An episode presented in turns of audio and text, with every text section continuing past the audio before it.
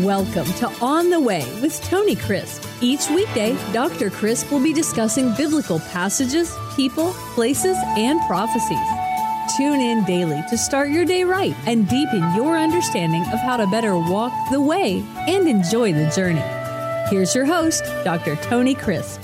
Welcome to On the Way. This is Tony Crisp, and this is podcast 368. We are talking about in the fullness of time, God sent forth His Son. That is, when the time was right, when the world was ready. God prepared the world for the coming of Messiah. And over and over again, we have in history the components of that preparation. I want to remind you that I have shared from the very outset of all the messages having to do with the fullness of time that the 400 silent years, as they're called by historians and theologians, does not mean that God was inactive. God is not static. God is ever moving. God is ever planning. God is ever executing. And that's what he was doing. Just because there was no open word from a prophet, that does not mean that God was not moving. And we must remember this just from a practical standpoint. Many times we pray and we do not see movement and we think God's not hearing us. David wrestled with this. King David, who wrote most of the Psalms. Others in the scriptures have agonized when they could not hear from God. We must remember that God always hears us and God will act. And uh, many times it is not in the way that we want. But God doesn't suddenly go deaf. He hears us. But the prophet Isaiah said that God has not gone deaf, that he cannot hear us, nor his eyes gone blind, that he cannot see us, but rather our sins have separated us from God. That's one reason why we do not sense the presence and the movement of God in our lives. But understand, God is even taking the bad things that come into our lives, what many times is the cause of our sin, sometimes what others do to us. He takes all of those things and uses them for our good and for his glory. That's what the Bible teaches in Romans 8 28 and 29 for this purpose to conform us to the image of Jesus. And so we are looking toward the coming of the Messiah during these 400 silent years and before, during the Babylonian period, during the Persian period. Today I want to speak to you about the Greek period, which I believe the Greek period and the Roman period are the most important in preparation. A lot of things happened. So many things happened. I cannot deal with all of them in the Babylonian period, in the Persian period. One day God may let me do that, hopefully in writing to put some things together for those of us who are common people that are not noted academics, but those who write for the common man, those who are teaching Sunday school, those who are preaching in most of the pulpits of America and around the world, in very small churches that do not have access always to the mentoring that others have had.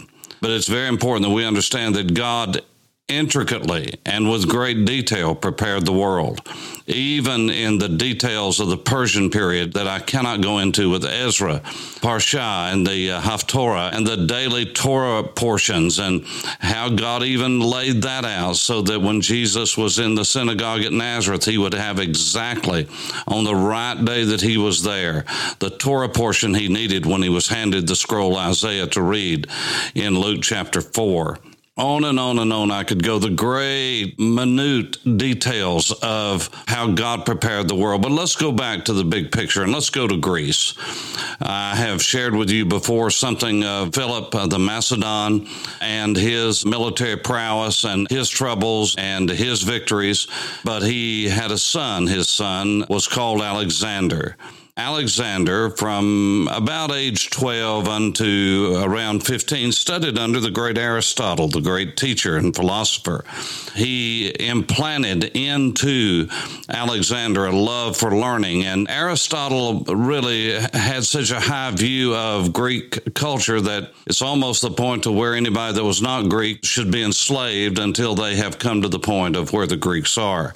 But Alexander was much broader and bolder than that. But he did believe that anywhere that Greeks went, they needed to take their language because they believed it was the greatest language in all of the history of mankind.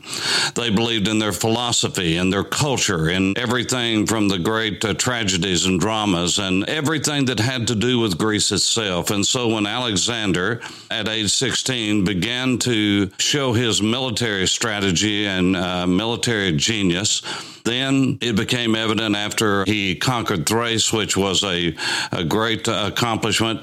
You can read about the annals of Alexander's early military victories. But after his father died, after he was assassinated, King Philip, then Alexander really consolidated his power. He executed those that he believed had to do with the murder of his father, and he executed other people as well. And he, he consolidated his power. He began to conquer conquer the nations around him, all the way through what we would call uh, Thessaly and the region of Corinth and all of the area. But really, his goal was always to confront Persia. And I think there were a lot of reasons for that that I won't go into again because I'm going somewhere with this. But if you want to study something that's fascinating, study something of the why behind his desire to conquer the world. It wasn't just to take Greek culture and language, he needed money. And you can usually trace the money and get to the bottom of whatever it is that's motivating people, especially if they're people of power, because they have to have money in order to continue to consolidate their power. And the armies and the mercenaries that were hired, I mean, the strategy of world conquest that Alexander had took a lot of money. I mean, he had 9,000 hired mercenaries with 13 foot phalanxes that he had to train them and continue to train them to use those. No army could even stand in, in front of them. And so when he crossed over the Hellespont, over the Bosphorus into what is modern day Turkey, and then he began to really roll. He went through what is Syria today, what is Iraq today, what would be Israel and Jordan today, especially centering in on Petra, and then Egypt on that North African continent, and went all the way into Persia, what would be portions of modern day India. Just an incredible run that he had. But uh, Alexander didn't live long. He died, and after he died, he left the kingdom to no one.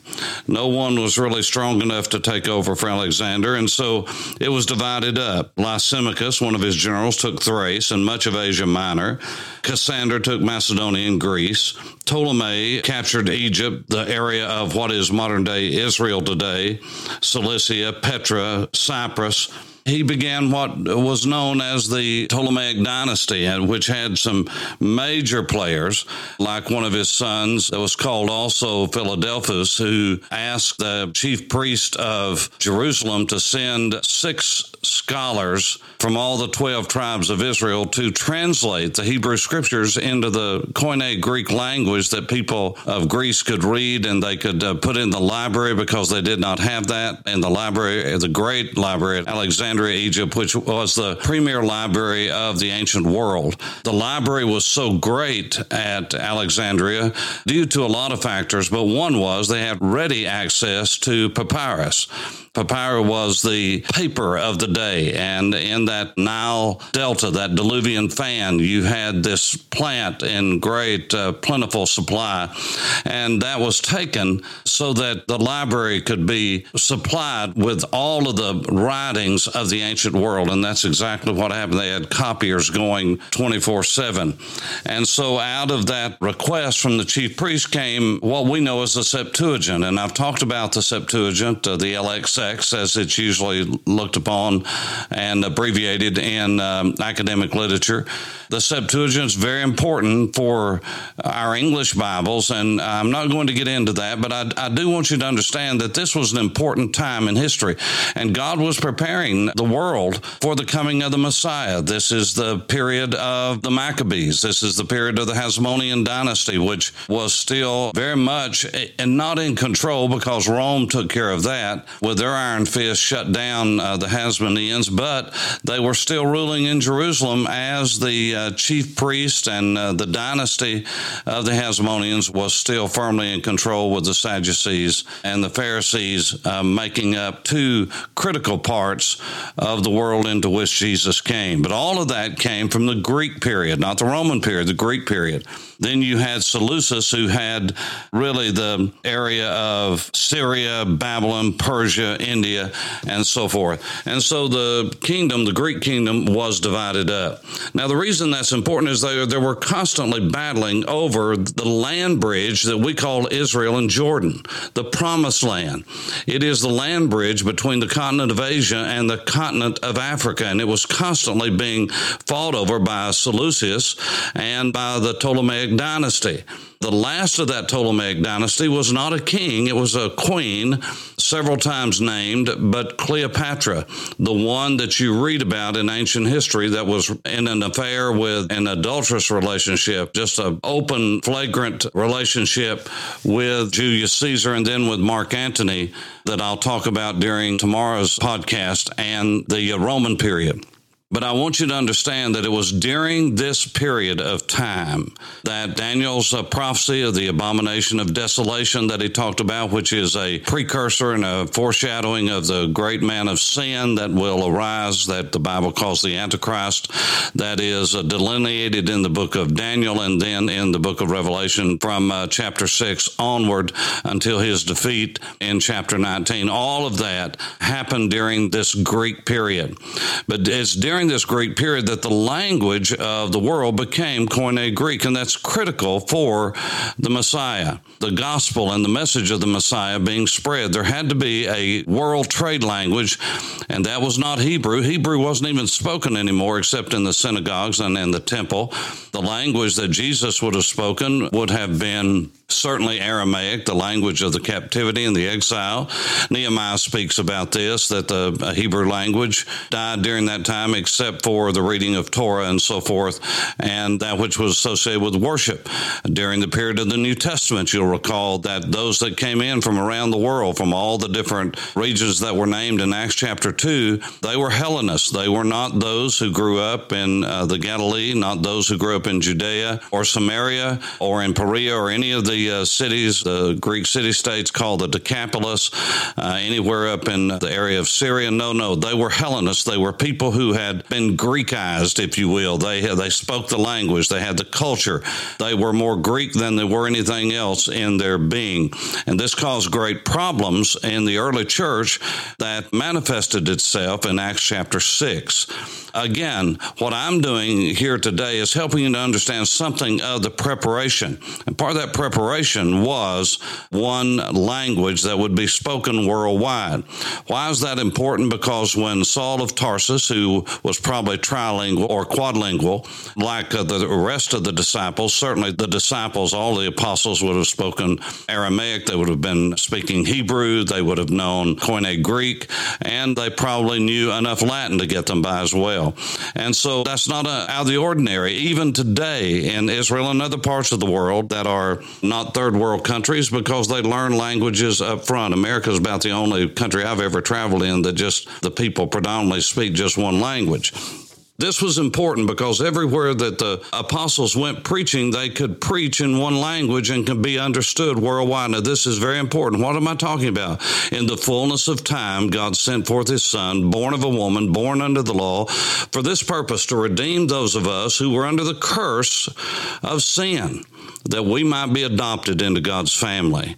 And so the Greek period is absolutely fascinating. I hope sometime you can spend more time in it. I hope sometime I can deal with this. We're filming as rapidly as we can. We'll uh, start up again in January with the production of Bible Time Classroom. I hope very soon in the year, January, February, we will have on the internet for you to take the first class while we are rapidly filming and producing the Old Testament in its historical uh, contextual study. The goal again is to, by the end of this coming year, by the end of this coming year, to have several of the courses so that you can study online at your own pace. Much of that is going to be at some point dealing with the Babylonian captivity and what happened in the Persian period, the Greek period that I've just in a very flash of a way, very rapidly covered the critical points of the language and the territories and the period of the Hasmoneans, which had such influence over the New Testament, especially during the days of Jesus. Then we're going to look at the Roman period tomorrow. But these are critical days that are just glanced over. We just jump from Malachi, we jump right into the New Testament, and we don't know the background of Luke chapter 2. We do not know the background of Matthew chapter 1. We just read right over the scriptures and we go with what someone told us before without ever reading. As I told you before, Matthew's gospel is the gospel of the king and the kingdom. And the Magi that came to see Jesus, they didn't come to a stable, they came to a house. It's very clear in the Bible, it's what it says in the text. They did not come to a brephos, they came to a patia, they came to a toddler, they came to a child, not to an infant. Just things like that we just gloss right over. And the truth is, we don't want to change it. We don't want to mess people up with their nativity scenes and what they've always seen in Christmas plays and what we've always believed to where we just go ahead and perpetuate ignorance. And so we've got to stop that. And once we learn something, we need to share it with all the evidence, with all the teaching, with all the background that we need to, but we need to teach it.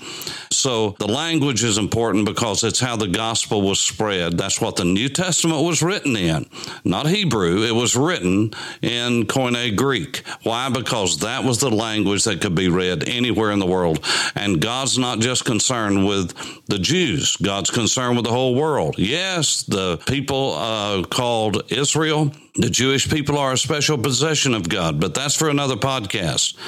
But God loves people other than Jews, and God elected more than just the Jews. God has a plan and a purpose for more than just the Jews, but the Jews are the conduit. They were, they are, they will be the conduit by which God speaks to the world, yes, even to the church.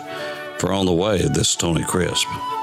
Thanks for listening to On the Way with Tony Crisp. Tune in every weekday for information on biblical passages, people, places, and prophecies. Fridays are for your questions. Email your questions to questions at tonycrisp.org, then just listen for your question to be answered on Friday's podcast. That's questions at tonycrisp.org. Thanks for listening and have a blessed day on the way.